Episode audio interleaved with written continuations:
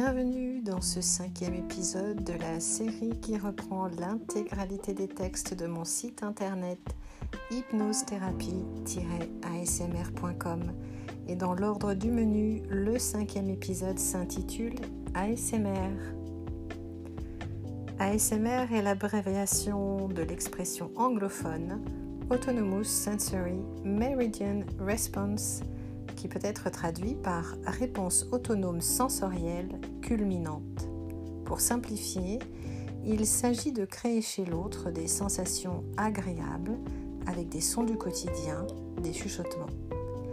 Très populaire sur YouTube, beaucoup s'en servent pour dormir, pour se relaxer. Je vous invite à aller dans la section blog où vous pourrez lire un article complet si vous souhaitez avoir plus d'explications sur l'ASMR et bien entendu ici vous retrouverez cet article sous forme de podcast. Je ne connaissais pas cette technique avant que ma fille de 12 ans ne m'en parle et me la fasse découvrir. C'est la première fois que j'entendais l'expression c'est satisfaisant. J'avoue que je ne suis à proprement parler pas très réceptive à la majorité des contenus ASMR que l'on peut trouver sur YouTube. La plupart du temps, je trouve d'ailleurs le contenu ambigu et inapproprié pour un jeune public. Certaines chaînes jouent sur l'ambiguïté pour attirer une certaine tranche de spectateurs. Ce qui me parle à moi dans cette technique, c'est la similitude qu'il peut y avoir avec l'hypnose. Parler lentement, parfois de manière presque inaudible en chuchotant. De cette façon, nous captons l'attention du subconscient, celui qui a besoin d'être rassuré, convaincu. En hypnose, nous cherchons à dialoguer avec le subconscient, cette partie de vous qui est cachée et qui contient tous les conditionnements de votre enfance, toutes les croyances limitantes, les peurs. L'ASMR peut être un formidable outil complémentaire pour capter l'attention du subconscient.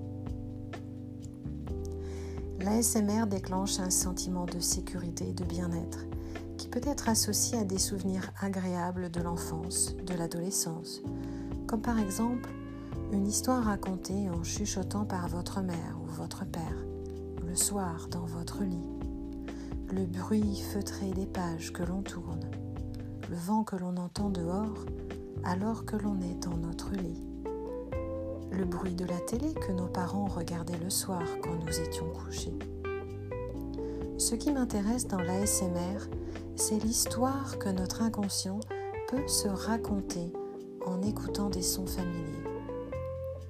Ma pratique de l'ASMR, bien que n'étant pas à l'opposé de ce que l'on trouve sur YouTube, est différente. Je m'attache à votre histoire et je ne cherche pas à parler pour combler un vide. J'utilise principalement ma voix, les sons de la nature comme le vent dans les arbres, le bruit des vagues, de la forêt, le bruit de la pluie sur une fenêtre ou dans une tente, les bruits du quotidien, le crépitement d'un feu de cheminée, le ronronnement de mon chat aussi, le bruit des pages que l'on tourne. Tout cela pour vous aider à vous relaxer ou bien à dépasser des peurs.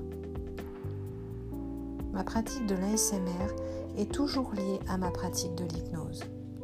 On pourrait appeler cela de l'ASMR hypnose ou de l'hypnose ASMR.